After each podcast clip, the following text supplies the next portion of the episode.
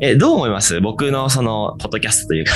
なんか私ポッドキャストの概念が分かってないんですけどあれはなんかラジオみたいなものでそれをこの YouTube とかにも上げてるってことですか そうなんですよ。スタンス的には、なんかその音声で、まあ動画結構大きいんだけど、音声でやってるってすごいなんか、やりやすいんですよね。なあんかカメラに向かって話します。対談だと、なんかその、かしこまっちゃうから、ーおー普通に音声の認識で、なんか映像がちょっとあって、ゆったり話すぐらいがちょうどいいかなと思って。あーいやいいですねなんかすごい久しぶりにはい。一昨日くらいツイッターのスペースで、はいはいはいフォトグラファー何人かで喋ってたんですけど、うん。こうみんななんか現像とかレタッチしながらうん。こうちょっと会話に上がったらこう参加するみたいなうんやつうでん うん。久しぶりになんだろうえー、そういうのあるんだ。そう音声で会話をするみたいな楽しかったです。なるほど。いやー、でもなんか、そう、すごい、あのー、個人的にいろいろね、おお伺いしたいことがやっぱ多くて、結構僕で、僕たち結構あれじゃないですか、その、お台場のカフェで一回ね、ご一緒したりとか、一緒に YouTube 撮ったりとかしたんですけど、あんまりその、まあ、深く、その、のんちゃんのその活動とかルーツに対して深掘るってことをしてこなかったので、今日は、もう基本的にのんちゃんのお話を聞くっていう場です。はい、お願いいたします。はい。よろしくお願いします。おじゃあ願早いし速始めていきますか。あの、もう知らない方はいないと思うんですけど、あの、のんちゃんの簡単なその自己紹介、今までどんなことやってきて、 今これやってるよみたいなのがあればお伺いしたいです。はい、フォトグラファーのモロンロンと申します。普段は人物、旅、あと商品撮影、飲食系ですね、をスチールでフォトグラファーとして撮っており、まあプラス YouTube でモロンロン TV っていう形で写真教室や旅 Vlog などを紹介しています。うんうんうんよ。ろしくお願いしますお。願いします。え、あの、個人的にあれなんですけど、以前あれトラベルフォトグラファーって言ってませんでしたそうです。YouTube これはなんかなんでだったんですか2年前くらいまではトラベルフォトグラファーって名乗ってたんですけど、今はフォトグラファーって名乗ってお り、はい。理由はなんかそもそもやっぱ今トラベル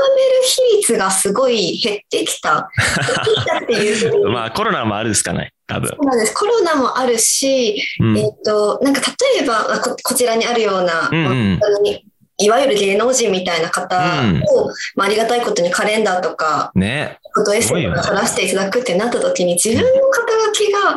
なんかトラベルフォトグラファーってどうなんだろうなって思ってああ。なんか別にトラベルブランディングはもう結構してきたから次はもう今普通にほとんど撮ってるポートレートとかうん。印刷店の方にも力入れていきたいから今はフォトグラファーって名乗ってます。なるほど。なんかその、ツイッターで一回、誰かとのコミュニケーションで見たんですけど、あの、もモロンノンってなんでこの、なモロンノンになってるのか、 なんで、なんでですか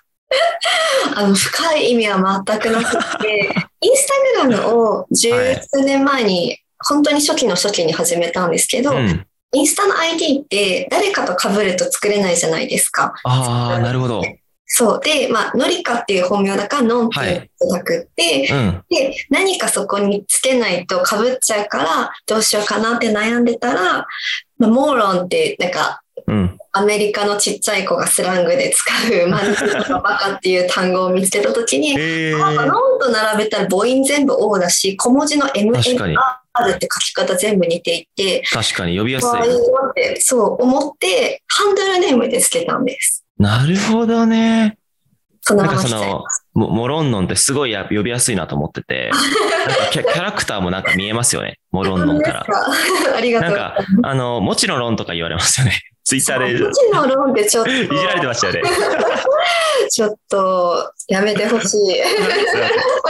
いや、そう。でもなんか、このネーミングがなんでこうなってるのかすごい気になったんですけど、え、はいまずあれですか、その、カメラを、えっと、始めた、そのきっかけ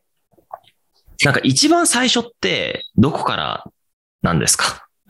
まあ、きっかけ、そうですね。自分が大学受験の時に1年浪人していて、うん旅行に通ってた時に、うん。その友達が一眼レフカメラを持ってたんですよね。おー友達から。そう。で、なんか一緒の場にこういても、私がスマホで撮るのと、彼女がカメラで撮るのと、え、なんでこんな全然違うんだろうっていうのが、なんか知的好奇心的にまずこう興味を持ったのがきっかけで、で、彼女の写真がなんかインスタグラムってやって見れるらしいと なり、当時は本当にインスタなんてやってる人本当にいなくて、そうですよね。え、それいつですか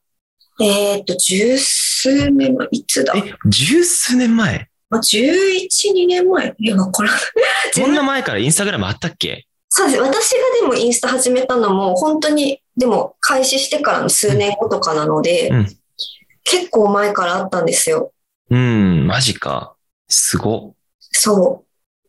インスタグラムね、今だって、のんちゃんさんのかなりフォロワーいますもんね。う。うん、ありがたいことに。うんじゃあもう本当十数年前からそういうなんか友達とのきっかけで、はいあなんかその友達の写真って違うわ、みたいな。そこからカメラってなんだみたいな感じで始まってたと。 インスタを始めて、当時やられてる方って本当にガチカメラ勢と言いますか、インスタや ってるガチカメラ。ちょっと。面白い。お金に余裕があって、結構野鳥とか望遠バスカレンズを持って、確かに確かに花とか鳥を撮るみたいな方が多くって、うん。こういう写真撮ってみたいなっていうところからがきっかけです。なるほど。え、それは最初のカメラって覚えてますかペンタックス9点っていう、ペンタックスかすごいあ、でも同じだ。俺もペンタックスだ。え兄兄貴、僕は兄貴が写真なんか好きで、そこから受け継いだ感じなんですけど、ー、えペー、ンペンタタッッククスス。の何ですかいや、忘れました。 えー、忘れちゃったの忘れたけど、普通に写真とか動画も撮れて、うん、懐かしいなと思ってて。うんペンタックス、最初に普通にもう買ったんですか買いました。なるほど。当時、あのー、インスタでつながっていたはいお友達で、なんか今度、新宿御苑に誰々さんと一緒に紅葉を撮りに行くから、なんちゃんも行こうよって誘ってくださって、でその方が、もう当時、もう女子カメラ、今はなきカメラ女子か、女子カメラか忘れたんです、雑誌。うん本当にカメラ女子すごいなんかね、一時期めっちゃ話題になったって聞きました。そうなんです。当時は本当にずっともう写真やってる女性だったら読んでいる雑誌があって、そこで本当に出ている巨匠と呼ばれるようなフィルムの女性の方がいて、その方がいらっしゃるのに、コンデジではいけない、ニコンのクールピックスのコンデジではいけないと思って、マジ違う、はい、買いました。マジか。なるほど。じゃあ、徐々に徐々にそういうなんかいろんな人たちに触発されて、カメラにのめり込んでいったと。なんか、幼い時から、その、カメラを撮る、で、カメラにのめり込むって、なんか理理由があるなとも思っていて、のんちゃんの場合、その友達からの影響はあったとはいえ、なんか幼い頃の、あの、生活環境から、写真をきれいに撮るっていう、なんかそういう流れになったルーツとかってあるんですかえー、なんだろう。気になりました。ルーツか。例えば僕だったら、なんか海外旅行を幼い頃からたくさん行ってて、あーリアルでなんか刺激をもらえる環境にたくさんいた。で、そのなんか一瞬を残そうと思ってなんか動画に至ったみたいなのが、なんか近いなと思ってるんですけど、うーん、なんだろうな。特にそういう心当たりはないですかそうですね。あんまり多分そこは私はなく、おおなるほど。なんかどちらかというとカメラが好きとか写真が好きっていうよりも、うん。本当に当時インスタグラムをきっかけで出会った友人たち、写真友達がすごい大好きで、その人たちとどこか遊びに行くための手段とか思い出残しとしてカメラがあるって感じでした。コミュニケーションツールですね。なるほど。あ、じゃあもう本当に最初はインスタグラムで、本当趣味でたくさん写真を載っけていったんですね。そうです。で、そこから写真を趣味で乗っけていって、次のそのターニングポイント、なんか仕事なのか、フォロワーさんが増えるなのか、っていうと、なんかどういう流れになるんですかインスタに乗っけていて。そうですね。やっぱりまあ二つあって、一つははいそもそもインスタグラムの認知が増えてきて、はいなん。か結構大学のサークルの後輩とかもインスタ始めたり、まあ、あーなるほど企業さんもインスタグラム参入してきて、人が増えたっていうタイミングで、二つ目が、あの、雑誌の花子のリニューアルが私が大学2、3年生の時にあるってなおっーて、それを花子の担当の方が、インスタグラムジャパンの方に、誰かなんか女性で素敵なフォトグラファーさんいませんかって、花子の方が聞いて、インスタグラムさんが、こういう方がいますっていうリストを送って、その中から、これを目をさせていただき、雑誌でお仕事をするみたいのが、大学2、3年生の頃っていうのが一個きっかけでした。なるほど。えー、そこで、初めて仕事。そうですね厳密に言うとその前もあったんですけうど、んまあなんかいわゆるマス的なお仕事うはんそこが初ですかね。なるほど。え、その時からもうカメラをもう仕事にしていこうみたいな、志みたいなのあったんです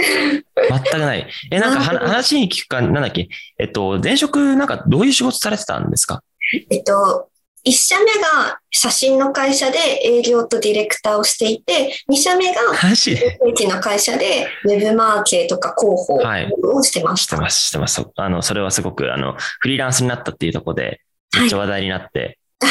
ご連絡したりはするんですけど、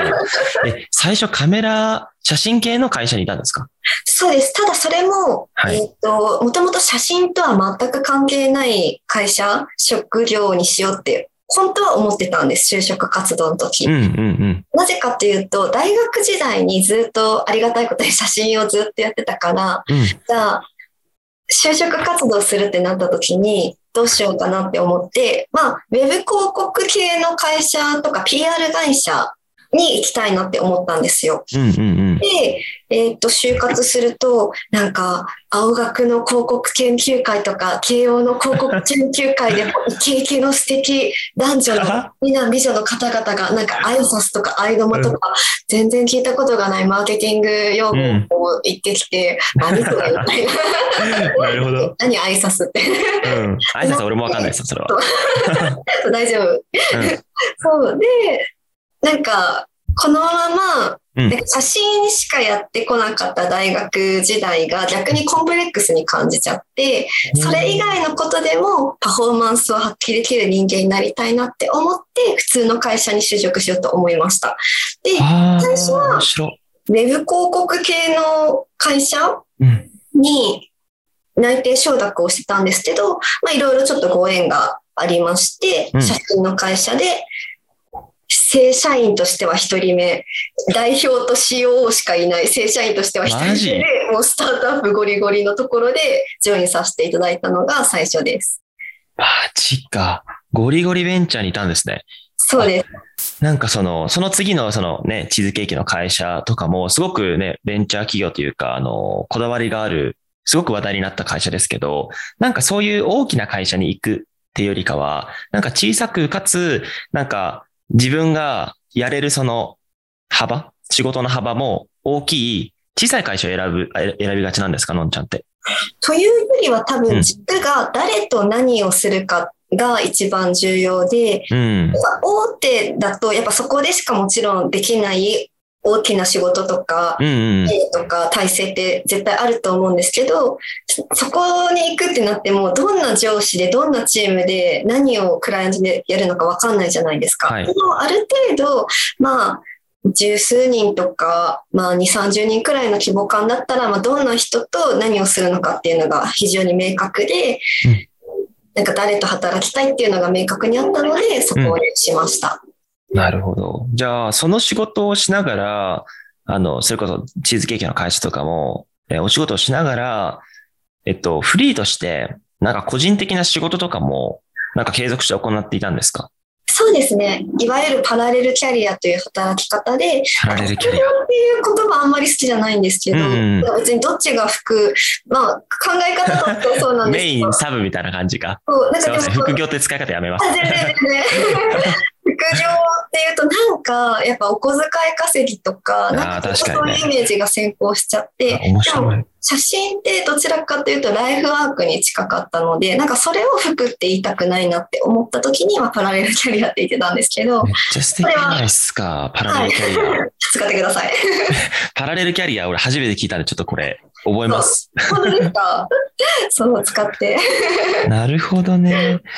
いや、面白いな。でも、そう、フリーランスになりましたっていう発信を、まあ、したと思うんですけど、ナノノートとかもね、拝見させていただいて、やっぱその、すごいあのね、うちの会社の YourSchool とかでオンラインクラス作っていただいたりとか、最初多分それきっかけですよね。僕が出会う、僕が出会ったのって。そう以で前す。からもちろん認識はしていたんですけど、多お分会いするきっかけってのは YourSchool きっかけでしたっけあ、そうです、そうです。YourSchool の時ですね。うん。マークさんと。そう。なんかその、そこで、あの、聞いていたのが、すごくなんか、自分のその軸を持ってい て、自分のその仕事に対してちゃんとなんか考え方を持っているっていうのをお伺いして、お話してみたかったんですけど、やっぱ今のその、のんちゃんをこの形成しているのって、最初からど写真動画が好きって言ってやり続けてるだけじゃなく、なんかこういう会社にいたってのがやっぱ大きいんですかうーん。今の私を形成するものですかはい。でも、そそうですね。会社や何をやってるかっていうよりも、本当に自分が好きだと思ったものを世の中に広めたいっていうところが根源としてうん。やってるんだと思います。でもだからその一社目の写真の会社も、はい。そのプラットフォームやクリエイターさんの素晴らしさをクライアントに伝えて、うちで一緒にやりませんかとか、まあチーズケーキうんうんもこんなに美味しいチーズケーキがあるのと。でそれ美味しかった。本当に美味しい。マジやばい。そう。それが写真だったら、じゃあなんかこんなに可愛い、なんかこう、ものがあって、すうんご。い可愛いですよねの写真で伝えたりう、んそれが手段が動画かもしれないし、うん本当に根底にこれが好きっていうパワーがありますね。なるほどね。やっぱ好きじゃないと取れない、いいの取れないっていうのがやっぱあるのかな。なんか僕の印象として、のんちゃんすごく人を取るのがうまい印象があるんですね。はい。やっぱそれってやっぱのんちゃんのその人間性だったりするじゃないですか。なんか、俗に言ういい写真とか、いい動画を、いい写真でいいか、いい写真を撮る、その、いい写真の定義って、のんちゃんにとっては何になるんですかえちょっとね、写真とか、せっかくね、こうやってクリエイターとお話しするんで、そっち系の深掘りしていきたいですいい写真を難しいテーマが来 たな。ね。いい写真とは、のんちゃんが語るいい写真とは。私の思ういい写真とは、被写体の魅力が出ていることです。なるほど。被写体の魅力。はい。それはもうね、人とか物とか関係ないですよね。そのもの、あの、被写体の魅力が出ているそうです写。真。その写真を見たことによ見た人がうん何かこう気持ちの変化とかがあるような、まあ、そういうものがいい写真ですかね。なんかあんまり主体性は実はないです。撮影において。ああ、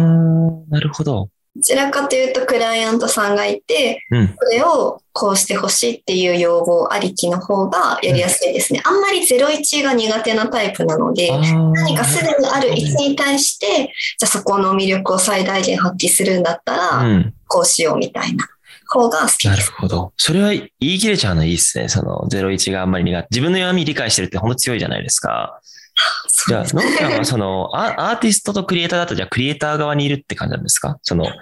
そうですね、その2つだったら。なるほどね。いや、なんかその写真と動、今ね、写真と動画って、コンテンツがあって、動画の勢いとかってあるじゃないですか。はい。なんかその、のんちゃんが考えるその動画って、なんか今後どうなっていくとかってあるんですか ?YouTube 発信もされていて、なんならね、あの、プロモーションとかのお話も以前から聞いていたんですけど、どうですか動画。でも、もっと増えていくんじゃないですかね。うんだからといって写真がなくなるわけでは全くないと思うんですが、うんうんより身近なものになっていくんですかね、動画うんや写うん真が。確かにね、なんかその動くっていうのと、まあ動画も言っちゃえば写真が連なってるだけじゃないですか。だからなんか写真一枚のとしての価値もすごいあるし、動画もいいし、そう、なんか最近逆に僕は写真の魅力に惹かれてきてるんですよね。へ ーなんかそう、あの、ポッドキャストやってるのもずっと動画で動いてるじゃないですか。で、はい編集めっちゃかけるんですよ、1、一ヶ月とか。おーだから、編集かけない、なんかよりリアルな。ポッドキャストもそうですよね。編集ほぼないから。もおーう一リアルじゃないですか。うんうんだからなんか良くて、写真もすごいそのパッと撮ってそれがリアルな一瞬が撮れるから、すごくいいなと思ってるんですけど、なんかその写真を撮る上で、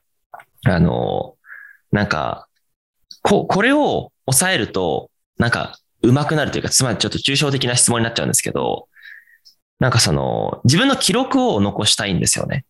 おーそう。なんかその写真を上達するために、ここを抑えたら写真上手くなるよっていう、のんちゃんの今までのその経験も得て、私はここを学んだタイミングで一気に撮るのが上手くなったっていうのはあるんですかえー、難しいな。なんだろう。結構難しくて抽象的でキワキワな質問するんで。まあでも、一つ言うなら光じゃないですか。うん。動画にはもちろん言えることだと思いますが。光、確かに。え、人あの、人工の光は使わないですかあんまり。いや、使います。最近は商品撮影はもう80%くらいストロマージクか。ますね。ほう、なるほど。やっぱ映りが違うんですね。うーん、写りが違うっていうのと、まあ、やっぱ体、天候に左右されずに自分の思った通りに操れるのと、うん。太面陽白い。は操れない、表現ができない描写はできるから、あそれをそうなん。だ。はい。そう、なんか僕、その、あんまり人工の光、まあ、スタジオ撮影はしゅ YouTube の収録とか使うんですけど、基本的にやっぱ自然光を使ってて、なんか人工の光を扱うのがあんま得意じゃないんですよね。おー自然光、でもつ撮ったりはするんですよね。なんか多分、大川さんは写真では確かにあんま使われてないかもですが、うん。あのー、例えば、なんだっけ、コカ・コーラとかをかっこよく撮ってはみいたはいいな。ああはいい。うのとか がよく知ってますね。あいける な。なんか、みんなね、そう、コカ・コーラって言うんだよね。ペプシなんだよね、あれ。みんな面白いな、これ。あの、面白いですね。なんか、思い込み。で、なるほど。まあ、そうそうそう。ああいうなんか、あのーまあ、お遊びコンテンツじゃないですけど、がっつり作り込むときは照明を使うんだが、基本的にはやっぱ自然が好き うん。だなと思ってて、そう、なんなんでしょうね。この人工とこの自然の。あーでも作り込むのがあんま好きじゃないのかな。あなんあ。か、のんちゃんは最近なんかどういう写真を撮ってるときが一番なんか自分らしく楽しいんですかえー、なんだろう。どういう時か。うん。例えば、俺だったらもう正直考えずに撮れるなんか Vlog とか、あこれあ。はもう山、この焼けてるのも山登ってきたからなんですけど、昨ね、の日そうですよね。 2000 2600メートルぐらいの長焼けすたんですぎける。ど、ああいうなんか、その、あんま企画じみてない、はい。ありのまま撮るのすごい楽で楽しいな、自分らしくあるなと思うんですけど、データのんちゃんはなんか、自分らしく。自分らしくか。まあ、自分らしくは私も旅とかポートレートですかね。本当なんかおうんうんうん散歩くらいの感覚の。なるほどね。結構旅めっちゃ行ってますよね。てか、本当忙しい中、マジすいません。ありがとうございます。今日は。全然です。そんな、あの、暇人なので。いやいやいや。旅、旅めっちゃ行ってますよ。最近どこ行かれたんですか最近だと、これは半分仕事半分プライベートみたいな感じで、うんうん長崎の五島列島に行ってきました。最高じゃないですか。ずっと行きたかったんですよ。なんか、あの、え、その長崎のその場所は何が魅力だだったんですかしいわゆるうん島時間というような本当にゆったりとした、でもご飯も美味しくって、景色も絶景で、うんみたいなところですかあーなね。るほどね。結構そのね、以前はトラベルフォトグラファーだったのんちゃんに聞きたいんですけど、僕も日本一は待ってて、はいあ。の日本、なんかカメラを買い立てとか、カメラを持ってる方が日本で、あの、行くならば、どこがのんちゃんだったらおすすめになりますかあー未経験の方ですね。未経験。カメラ、んカメラ持ち立ての人が、はい。あの、日本旅、日本のどこか旅行しに行きたいってなった時に、どこをおすすめしますか、のんちゃんなら。ここを行っとくとすごくいいよっていう。身近な感じだったらいわゆる観光になっちゃいますが浅草とか鎌倉とか京都、もうなるほど和ですねよくは良い確かはいに、いいよな。京都とか俺すごい好きですわ。はいいですよねなんかあの雰囲気といい、そなんか世界に誇れる感じありますよね。ううんで絶景ならうーんやっぱ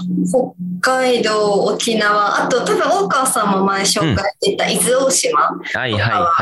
はいい。砂漠とかすごい裏砂漠好きうです、んうんうん。確かにね。やっぱ自然とか、ご飯とか、けあのー、街か、街並みとか、非日常ですよね。普段やっぱ見ないような景色。そうをです、残しとくっていうことにすごいやっぱ価値ありますよね。うん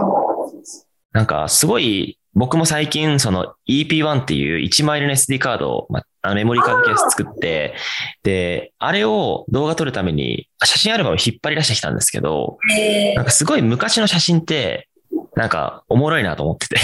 久々になんか記憶が蘇ってくるというか、なんかのんちゃんにとって、なんか、この写真めっちゃ特別なんだよねとか、そういうのってあったりするんですかー、なんだろうなでももう撮り撮りすぎてるからもうどれも特別っちゃ特別ですかうーん。変え自分を変えた一枚というか。た1枚か。あでもやっぱ、まあ、今何枚か浮かんだんですけど、はい。やっぱ写真、仲がいい写真友達と一緒に行うっんたうんうん。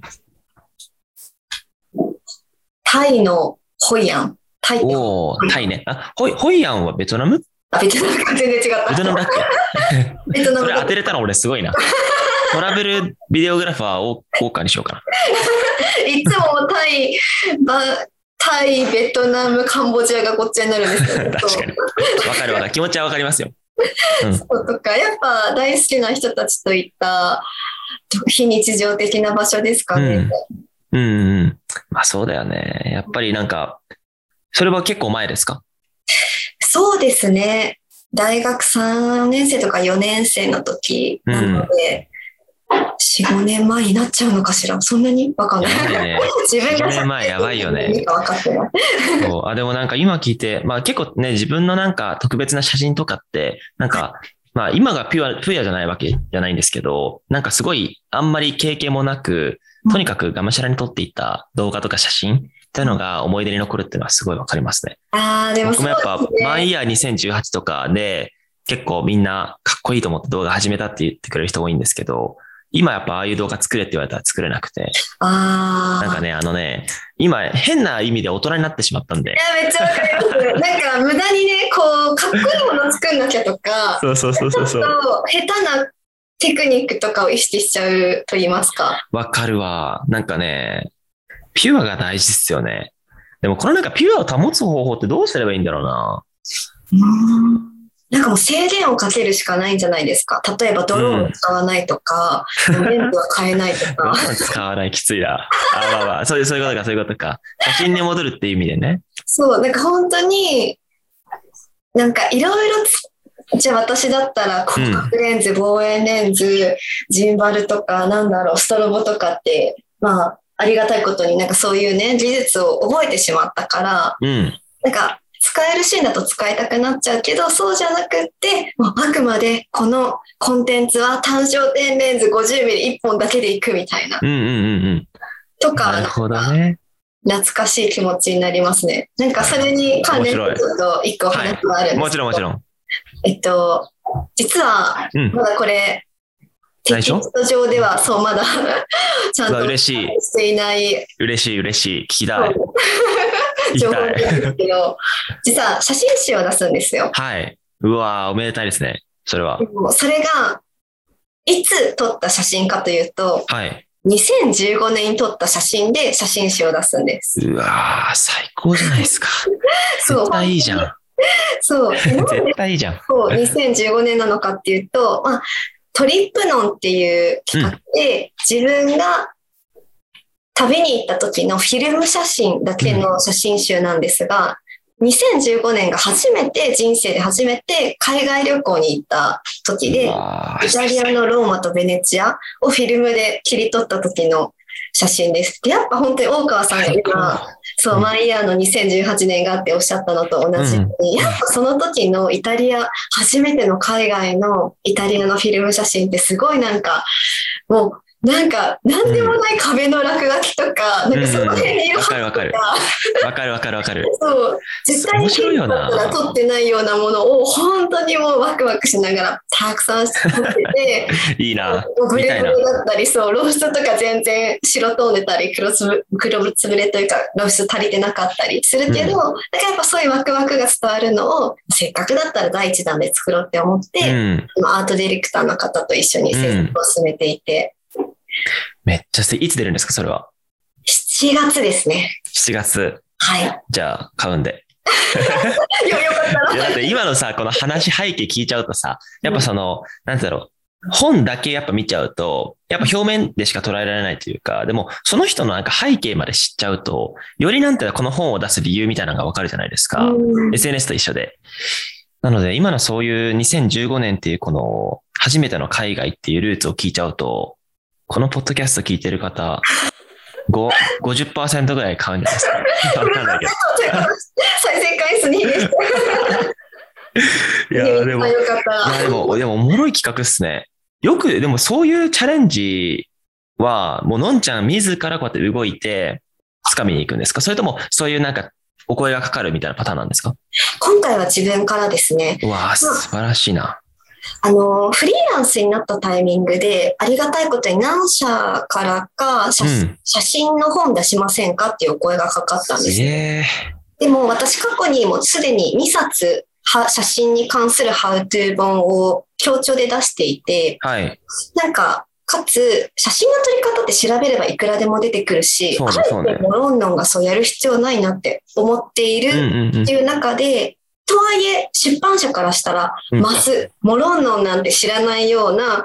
人たちにも売れる本を作んなきゃいけない。うん。でも私がやりたいのは、ここじゃなくって、うん。なんかもうちょっと自分の中で、ね、自分しか出せないようなコンテンツってなった時に、写真集にしようって思って、今回作っておなりるほまどす。ね。いやー、写真集か。なんか僕はね、動画の人だから写真集っていう選択肢、あの、本とかってあんまなかったんですけど、やっもうぱ写真集っていいですか いいです。それはなぜいいですかやっぱり普段スマートフォンとかパソコンとかのこのデジタル上で見ているうのって、ーん。特にテキスト情報とか他の方の投稿とかがもう本当に情報カットじゃないですか。これは多分動画にも言えることなんですけど、はい。それをじゃあ動画だったら映画館で見るのと同じうように。ん。になったら写真集とか、もしかしたら展示とかっていう、本当に自分が全て大きさや紙質とかを調整したものをお届けするっていうのは、うん。やっぱね、アナログでしかできないことだと思いいまやー、すげえ わ。なんかその、いや、すごいやっぱ納得感のあるなと思ってて、なんかすごい、のんちゃん、まあ、インスタグラムとか YouTube もそうですけど、なんかそのすごいファンの方多いじゃないですか。す。なんかそ の、なんでそういうふうにフォロワーさんを獲得できるのか、なんかね、これからポッドキャスト聞いてる方も、例えばインフルエンサーになりたいって人もいるし、でね、仕事にしたいって人もいるんですけど、意識してることってあるんですか意識してることか。えーっと、そうですね。まあ、求められてることに対する回答、模範回答を言うならう、ん、まあ、有益な情報を発信するうん、になるんですけど、はい。実は私ここ数年それ全く意識してなくってもう私うのわ SNS は参考にしちゃあのお手本いやいや、参考になりますよ。もう本当にね、トラベルフォトグラファーって名乗ってたのにいつの間にかインスタ物撮りとかをポートレートとかうんうんうんうんなんかすごいごちゃごちゃしてるしみたういなんうんうん。そなるほどね。いや、うんでも、そう、そっか。じゃ、でも、あれですかその、あんまりその、オーディエンスを意識した発信っていうよりかは、のんちゃんが自ら好きって思うようなことを発信して、気づいたら、えー視聴者の方が増えていたというか、ファンの方がいたって感じなんですかね。うそうですねなのでそれをもうちょっと要素分解すると、まあ、カメラや機材そして旅情報になるんですかねうんうんうんうん。 YouTube は。なるほどね。なんかその、継続とか、あの、継続を意識するとか、なんか、そういうのんちゃんみたいになるためには、何かしらやっぱり頑張らなきゃいけない要素あるじゃないですか。もちろんコンテンツのクオリティもそうだし、考え方の発信もそうだし、やっぱ継続力みたいなのって結構大事になってくるんですかね。えー大事だと思います。うん。やっぱね、YouTube とかも、な、なんかこう始めて結局ね、数本でやめちゃう人とかも多いあ中。りますね。いますねわかるわかる。そう、だから、やっぱ伸びてる人って絶対継続し続けてるじゃないですか。でも、継続するためには、やっぱ大好きであるっていう、その、その領域に対する、なんかその、好きな要素が絶対なきゃ続かないから、うん。やっぱ好きなことをやれってことですかね。いや、でもそれは間違いないですね。そうだよね。うん、まああとはそこに好きなものだけじゃなく、やっぱ求められているものをうん。持参するですかね。そうだよね。うんでもそのバランスが難しいよね。なんかそのさ、難しいやっぱ現状維持じゃなくてど、どんどん、どんどん成長していきたいって思いあるじゃないですか。え、のんちゃんは今のそのね、いろんな活動を得て、なんか次なんかどういうチャレンジをしていきたい今後どういうことやっていきたいっていうと。えー、なんだろう。でもあんまりそういうのは考えてないんですかね。いや僕はそれはそれですごいやっぱ魅力だなと思っていて、はい、考えすぎると止まるじゃないですか。確かに。なんだろうな。私多分、中長期的な未来を考えるのが特性として著しくうん。苦手なんですよ。うわ本当に今を生きてる人間なんで僕 いも悪いやー、羨ましい。俺もそういう、そういう生き方したいって思ってはいる。え、大川さんどうなんです結構。いや、僕は変わってきてますよ。え、どうそういうふうにそれこそ、マイヤ2018は目の前人間でしたよ。お、もうあ海外来て、つって3日後に海外行くような感じだったん で、すそごうい。いう状態を作りたいなと思ったんですけど、やっぱこうこうやって発信して、こういう状態になってくると、よりなんて言うんだろうな、大きくしたいみたいなね、か価値を。だから、まあ、会社こうやってやってるじゃないですか。うんいや目の前のことももちろん大事なんだけど、ちょっとやっぱ計画性というか、うん中長期を考えることは、据えることは、やっぱ仲間を巻き込む上ではすごい大事だなとも思ってて、うんうんだからクリエイターとしては僕は全然そう、そう言いたい。うんが、やっぱ会社をやってると短期的すぎるのもちょっと難しいなっていう、このジレンマス。うん確かに、そうですね。共有したいね、それは、うん。 そう。でも、そうね。じゃあ、のんちゃんの今のその活動的には、あんまり先のことは考えすぎない。もう、今やりたいことをやっている。っていうのが重要。うんまあ、そうですね。まあ、とは言いつつも、とは言いつつも、こう言う言ってるけど、全然やっぱ、うあん一、つあるとしたら、はい。あのさっきのトラベルフォトグラファーからフォフォトグラファーにネーミングを変えたに紐づくんですけど、まあ、やっぱいろんなことにはチャレンジしていきたいなって思っているのと、うん。もうちょっと今のうちに世界や国内を飛び回っておいて、あもうちょっと自分のね、体力とかももしかしたら今後どうしてもやっぱ人間なので衰えていくってなったうんそう時っすねそうっすに、どこか遠くに行かなくっても、それこそ商品撮影とか、都内のスタジオとか、あの、あんまりこう移動距離がなしで、でも自分の魅力が最大限にこうクライアントに提供できるような、ーうん。なんだろうな、うん、いやー、素敵だな。状態にしておきたいですね。いやー、なるほど。じゃあもうやっぱ、ね、今のその、世界観とか、のんちゃんのブランディング的に、すごいやっぱお願いしたいっていう企業さん多いと思うし、ね、むしろ僕たちも ね、お願いしたいっていう思いたくさんあるんで、なんかすごいいいですよね。なんか SNS 過ぎてないというか、ちゃんとお仕事もやってるっていう、なんか SNS やるってことはイコール超自由じゃないですか。はい。それに特化してやるとかはないんですかああ、もうクライアントワークじゃなくてってことですかはい。もう自由じゃないですか。うーんないですね。多分私、クライアントワークじゃないと、マジでだらける人間なんで おもろいなぁね、ずっと寝て漫画読んでると思う。このリアル聞けたらめっちゃでかいっすわ。そういやまあだしそっかあとは、フリーランスなんですけど、うんやっぱ自分がリスペクトするうんクリエイティブディレクターさんやスタイリストさんとか、うん他の方と一緒に働く、チームとして動くことの方が、自分はすごい大好きで、いやー、すげえなそう。なんか本当に自分が尊敬する人たちと仕事する方が好きだから、そういう意味でも多分今後ともうん。お仕事は辞めずに行くと思いまなす。るほど。え今会社とか、今個人、フリーランスとして動かれるじゃないですか。会社とか作る予定とかないんですか一応法人化はしようかなとは思ってるんですが、でも法人化しても、じゃあその会社を大きくするとかは全くなくって、うんうんうんまああくまでも基本自分一人で、まあ業務委託的に今までと変わらず、スタイリストさんとか動画アシスタントの方とかにお願いするっていう感じですね。なるほど。いやー、すごいなでもこうやってなんか改めて、ルーツから今の今後の話まで聞くと、なんて言うんだろう。SNS では、SNS で見ることやっぱ多いじゃないですか。お互いの活動って。けどやっぱそれじゃわからないような考え方を聞けるから、うん めっちゃ勉強になりますね。そう個人的にそう、それがやっぱすごい楽しいから、こうやってポッドキャストいいなと思ってるんですよね。ああ。私もそれをそうより BGM にさせていただきそたいや、なんかこうやってね、いろいろ聞いてるともう一瞬で、一瞬で時間過ぎちゃったっていう。本当だ。そう。なので、いや、でもいいななんか、